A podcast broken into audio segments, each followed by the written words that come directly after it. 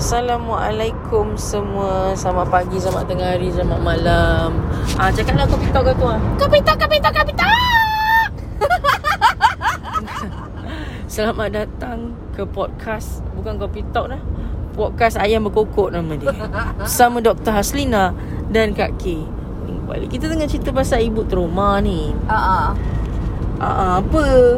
Yelah, sebab ada satu ayat orang tak faham baik trauma. Kita cakap pasal trauma ni, aku rasa sebab tu lah KRU buat lagu trauma kan, ulang-ulang. Trauma yang melanda menikam-nikam jiwa. Itu je. Tak ada dah, tak ada detail-detail, tak ada. Trauma tu apa, tak ada, guna perkataan je. Lepas tu kita lah mati sekarang ni. Orang tak tahu baik trauma tu apa baik. Ya. Aduh, kepala. Tapi trauma tu dia macam masuk dalam selimut tebal tau, kemas rapi.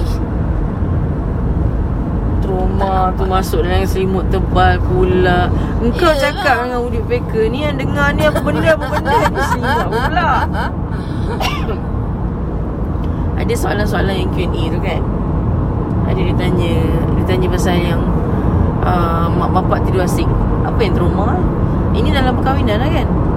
Trauma bukan hanya pada anak, pada isteri, pada suami. Semua tu trauma.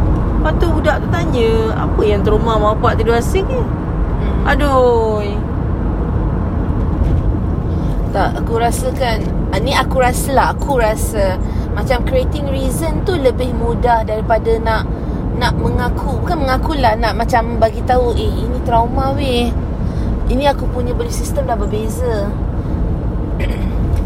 Daripada benda tu aku rasa tak okey, lebih baik aku mengokeykan benda tu.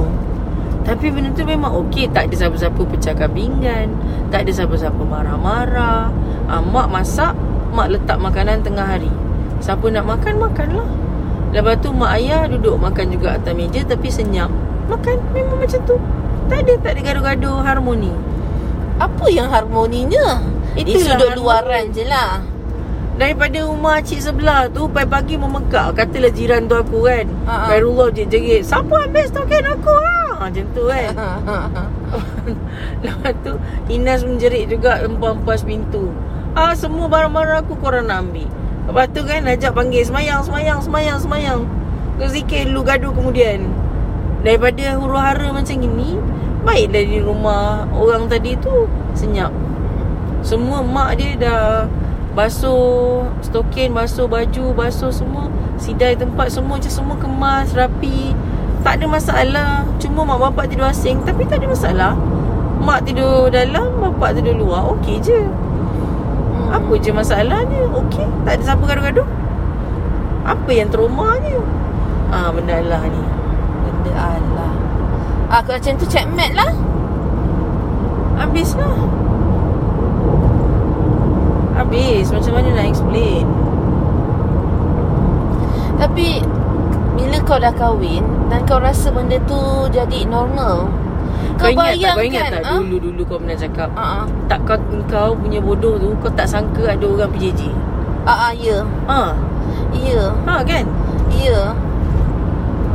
Tak percaya. Tak boleh nak, tak boleh nak terpanjang lah di akal ni. Lepas tu masa tu siapa yang PJJ? Ada siapa PJJ? Family aku tak ada PJJ. Kawan-kawan lah, kan dulu kerja dekat Kelantan. Ramai yang PJJ, yang dah 50 tahun PJJ lagi. Apa 25 tahun PJJ weh. 25 tahun PJJ. Aku cannot brain. Apa benda? Tapi orang ingat. Ni mesti orang akan tanya, saya pun PJJ, apa yang traumanya? Kan? Ni kalau kita cakap PJJ ni boleh buat trauma, orang tu satu Malaysia bakar kereta kita, kau tahu tak? Demi mencari rezeki, relakan abang berjuang. Macam tu lah kan. Ya. Kita yang kena palau weh. Satu Malaysia akan marah kita weh. Ya. Boleh cakap PJJ trauma, apa yang traumanya? Ni sama jugalah bila nak cakap ayah saya kan, ayah saya kan mencari rezeki. Tu PJJ dengan mak saya daripada saya kecil lagi. Tak ada masalah. Bila dah besar, ada satu kes klien kita, bila bapa dia dah pencen, expectation dia duduk sama satu rumah. Tapi tak, ayah dia duduk dekat kampung jaga nenek dengan atuk dia yang dah tua. So apa yang traumanya? Bukannya ayah saya buat benda yang tak senonoh, bukan mak saya buat benda yang tak senonoh. Semua baik, semua baik. Macam mana kau nak cerita weh? Kan? Ya, yeah. Kita memang betul Kak Kay, Kak Kay dengan Dr. Haslina, kita orang yang trauma buat ibu trauma ni.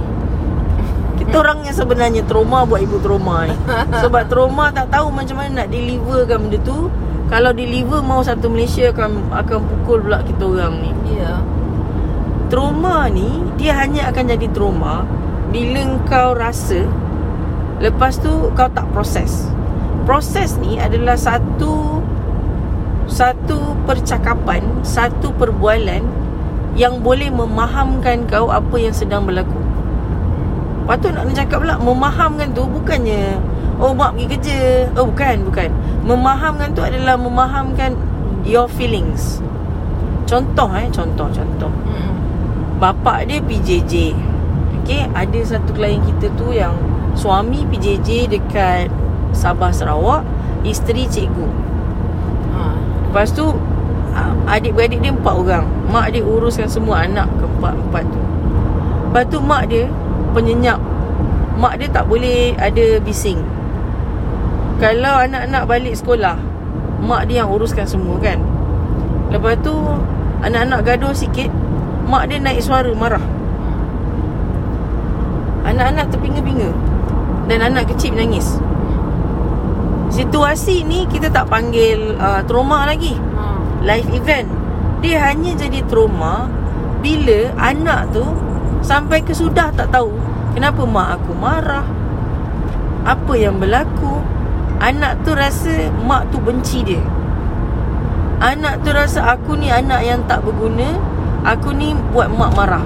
Lagi kalau mak tu kan menggunakan ayat macam korang ni boleh tak senyap sikit, ada anak ramai-ramai pun tak berguna, memekak je. Kalau aku tahu macam ni tak nak aku bela korang. Mak-mak kan banyak terkeluar kata-kata macam ni. Can you guys keep quiet? Mommy are so tired. Why are you keep on bising-bising macam ni? Tak nampak ke mak penat? Perkataan ni nampak macam tak ada apa-apa, tapi deep down inside, unconsciously, dia memberi kita satu idea yang aku bukan anak yang baik, aku tak boleh bercakap, aku tak diperlukan, aku membebankan. Benda tu bukannya kita nak pilih apa yang kita nak fikir, tak. Benda tu unconsciously the body recognize macam tu. Contoh kalau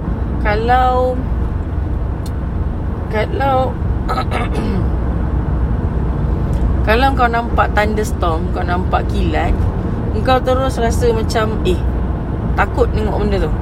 Tapi kau bukan boleh pilih nak rasa gembira tengok thunderstorm, nak rasa happy, oh thunderstorm, wow, wait, thunderstorm, wait. Tak boleh nak pilih benda tu. It's how the body cope nama dia. Bukannya kita choose. It's not something that we choose tu. So, bila the mother tadi tu kan, mak penat, imagine lah, mak PJJ.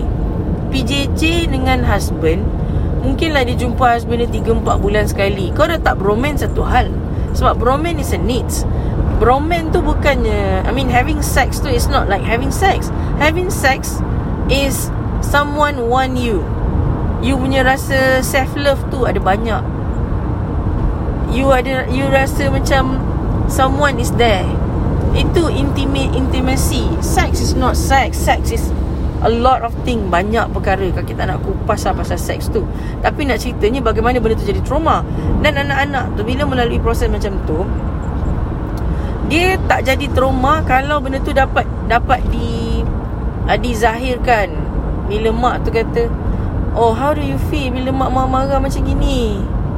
Lepas tu anak tu boleh cakap dengan mak, taklah mak, I rasa macam sedih sangat. Lepas tu mak cakap, oh I'm sorry to hear that. Mak pun sedih sebenarnya, mak pun rindukan ayah, mak pun sedih. Lepas tu anak tu kata, lah memang sedih mak marah macam tu. Lepas tu mak kata, it must be so hard for you. Mak tak faham you. mungkin tak end up dengan perkataan I'm sorry, tapi itu, that sesimple tu dah proses. Sesimple tu dah proses. Konsep dia. So bila dah proses, tak jadi trauma. Apa yang berlaku in reality sekarang ni, situasi yang anak marah mak tadi, mak marah anak tu tanpa mak sedari, suara perlahan ke, suara tinggi ke, anak tu tetap rasa dia tu dibenci, dia tu tak disukai, dia tu beban. So dah jadi satu traumatic event, dah jadi satu trauma dah pada anak. Satu. Dan juga trauma pada mak juga, sebab mak yang marah dan mak tak proses kenapa aku marah ni. What is happening Dia bukan kenapa je, what is happening dengan badan aku ni, apa yang berlaku kat badan aku ni, tiba-tiba aku nak marah, kenapa aku sangat agitated ni, apa sebenarnya perkara yang berlaku deep down inside aku ni yang membuatkan aku rasa nak marah. Orang kata penat marah, tak you, kalau you betul-betul penat, you tak marah. Dia lain, fizikal dengan mental sangat lain, you akan rasa dia berbeza. So benda tu pun jadi trauma, impact kepada mak tu juga, sebab lagi banyak you marah, lagi banyak self hate you. Bila satu-satu event tu, dia jadi trauma. Mana ada mak marah, lepas dia marah anak gembira, tak ada. Sampai mati mak tu akan rasa self-hate tu, rasa macam aku, I'm not a good mom, I should do the best. Semua mak yang marah-marah ada rasa banyak sangat self-hate, tapi tak tahu tu apa, tak recognize tu apa, tak tahu ni yang kita sedang bawa ni, sedang cerita ni. Dan PJJ of course memang memberi trauma kepada pasangan, pada anak juga. Aku tak tahulah orang Malaysia akan marah ke tak aku cakap ni. Tak tahu dah juga, sebab atas nama guru dan rezeki, kami ni mencari rezeki, apa salah kami? Kerajaanlah yang memisahkan kami. Macam tu. Dah cerita kerajaan yang menyebabkan saya trauma. Tak, memang macam tu. Kalau tengok dekat dalam kes-kes yang diorang semua cakap dekat Facebook kan, suami saya dihantar jauh di Sabah Sarawak kan, baru-baru ni viral. Cakap kenapa orang Semenanjung kena pergi Sarawak, orang Sarawak kena pergi Semenanjung, tak boleh ke stick pada negeri masing-masing? Gitu. Oh, ni pasal kerja yang government ni lah. Yang kerja government. Tapi bukannya government je, memang itu adalah pilihan kau. Macam tu. Marah pula orang cakap macam tu. Marah. Kau tak bercakap tu sensitif.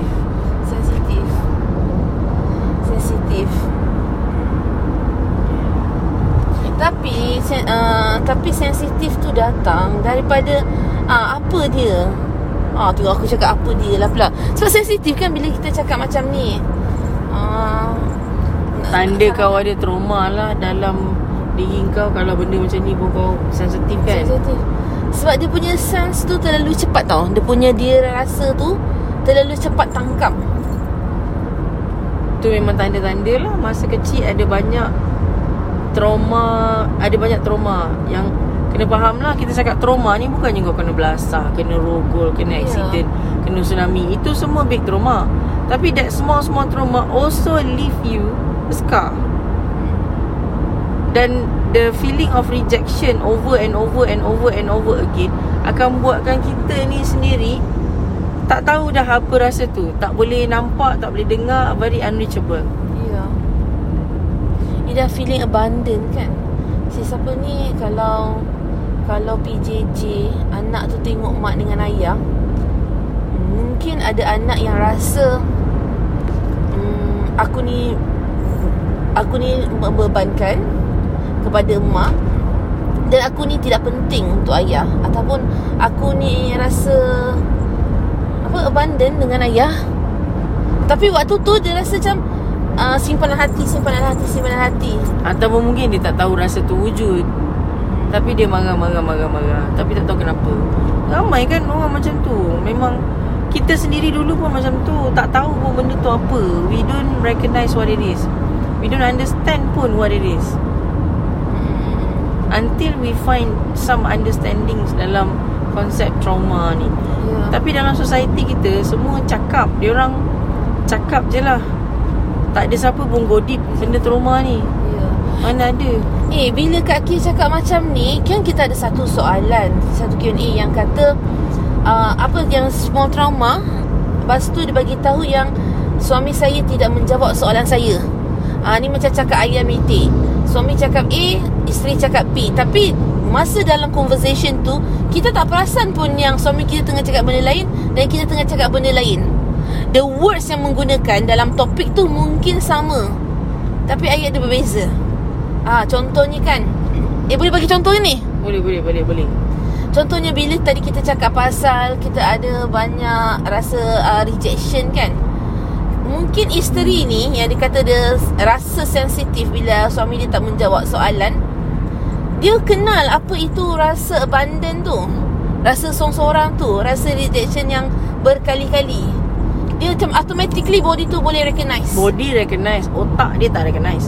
Dia tak boleh nak sebut, dia takkan nak sebut pun. Oh, saya rasa lonely lah bila abang tak jawab soalan saya. Saya rasa macam abang tak suka saya. Saya rasa macam abang pandang rendah kat saya. Saya rasa macam saya ni hina bila abang tak jawab soalan saya. Dia tak boleh keluar pun perkataan tu, tak kenal pun perkataan tu, tapi benda tu ada kat dalam jiwa, kat dalam hati, sebab dia rasa sensitif tu. Cuma tak tahu apa tu. Lepas tu dia menebalikkan ayat tu, dia cakap common sense mana? Itu sangat mudah lah. Kalau macam cakap okay, suami saya tak ada common sense, so dia mati macam tu je lah.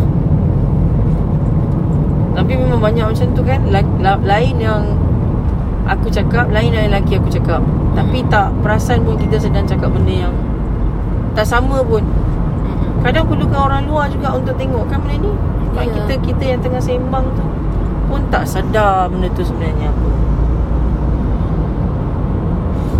Itu yang menyebabkan perbualan tu akan jadi ada perasaan marah, perasaan menyampah, perasaan benci. Daripada cakap banyak-banyak benci-benci ni, lebih baik tak payah cakap lah dengan suami aku ni. Gitu. Senyap tu, itu dah jadi trauma event tau. Dia macam bila aku cakap dengan lelaki aku, lepas tu lelaki aku cakap, okay, habis tu nak buat macam mana? Awak nak saya buat macam mana sekarang ni? Saya pergi pukul bos awak tu, contoh kan. Bini dia jadi trauma sebab tak proses apa tu dan terus takut nak cakap. Tapi untuk bini-bini yang nak cari solution sekarang ni, dia akan cakap sebab tu lah suami saya tak faham saya. Sebenarnya bini dia yang tak faham, dia akan terus blame orang kan. Sebab tu lah mak ayah kena cakap baik-baik dengan anak. Kalau mak kau pandai, mak kau dapat validation daripada mak dia. Kalau mak dia pandai, mak dia dapat validation daripada mak dia punya mak. Sekarang ni mak dia punya mak pun tak dapat validation. Mak dia punya mak pun tak dapat validation. Mak dia punya mak pun tak dapat validation. Macam mana nak put blame? Nak put blame kat siapa? Mana boleh put blame. Nak put blame kat suami. Suami tu boleh cakap isteri saya tak faham saya. Bayangkan kalau lah suami tu ada suara macam bini, mampus satu dunia. Kak Kay akan jadi manusia paling busy lah. Hari Isnin, Selasa, Rabu untuk para suami, Khamis, Jumaat, Sabtu, Ahad untuk para isteri. Itulah tu. Suami datang, saya trauma. Saya nak faham. Kalau saya tak faham ni, saya akan kekal dalam trauma ni. Saya tak nak marah-marah isteri saya. Tapi isteri saya ni, dia suruh saya ambil sampah. Saya cakap dengan dia, saya akan buat nanti bila saya keluar sekali, akan buat. Saya dah kira-kira dah, sampah tu akan penuh. Ngam-ngam dah ikat. Saya yang beli plastik sampah tu. Isteri saya marah. Dia cakap saya ni buat kerja sikit pun tak boleh. Saya terasa. Sekarang saya tak nak mengelakkan saya trauma. Cuba Kak Kay bantu saya ni, explore sama-sama dengan saya apa benda sebenarnya yang berlaku. Payah. Mampus. Bayangkan kalau lelaki kau macam tu. Habis tu setiap inci dia kira. Macam mana bini kira pada suami kan. Bini kata, oh, suami tak pernah cakap thank you. Suami bangun, isteri tak pernah cakap thank you. Lepas dah cakap 10 kali thank you, thank you je ke?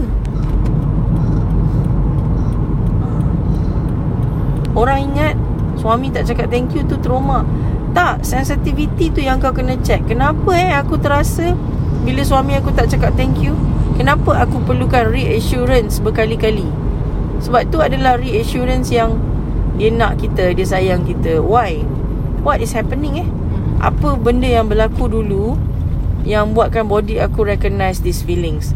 semua childhood punya trauma, childhood punya issue akan diprojekkan dalam perkahwinan you, akan diprojekkan dalam relationship you, semua benda. So kalau gaduh masa kahwin ni, kau tahulah, ini semua unfinished business. Betul. Oh, itulah yang nanti keluar. Kalau macam tu saya tak nak kahwin lah Kak K, nanti semua trauma saya keluar. Ah gitu. Dia pusing balik macam tu. Tapi bagus kan, macam senang kan, alasan yang senang supaya tak payah nak pikul apa-apa tanggungjawab in the future kan. Yeah. The only way untuk you jadi a better human memang dengan kahwin. Kalau orang kata apa pula Kak K jarang sesat, itu terpulanglah korang. Kalau tak nak percaya tu pun tak ada masalah, kita boleh dengar, tapi kita yang pilih apa yang kita nak untuk implement dalam hidup kita. Perkahwinan ni, it's like you and the other party getting to know both of yourself for doing something together. Memang benda tu tak mudah. Sebab tu lah benda tu, you akan tahu banyak benda pasal diri you when you want to make a decision based on dua orang yang berbeza. Macam mana kau nak komunikasi, whatsoever, yada. You akan jadi better in your life. You akan jadi better. You nak jadi way better in your life bila you kahwin. You akan jadi manusia yang matang bila you kahwin. So you have to do a lot of decisions in marriage. You hanya boleh tahu diri you bila you dalam relationship. Kalau you tak ada dalam relationship, kita nak tahu pasal diri kita. Betul. Agak buat selupin pula. Tapi tak tahulah ni, orang Malaysia marah dengan ni. Jauh sangat dah cerita ni. Ya. Pasal trauma ni kan. Berat orang mesti trauma dengan benda trauma ni. Tu pun betul juga. So macam mana? Tak ada so. Sampai sini je lah untuk kita cakap pasal trauma ni. Sebelum semua orang jadi trauma. Banyak dah ni. Nanti kita akan sembang lagi. Korang baca nanti e-book trauma tu. Dalam tu ada nak healing macam mana nak healing. Konsep yang healing, proses. Konsep processing tu cerita kat dalam e-book tu. So bolehlah you all buat sendiri benda tu. Dan boleh bantu juga orang lain, bantu orang lain proses. Tak adalah sembang yang tak bermanfaat, cicit pong. Sekarang sembang ni terus sembang yang nak validkan all the feelings yang orang semua rasa. We'll get healthy relationship with our friends. That will definitely do. Okay, jumpa nanti. Assalamualaikum.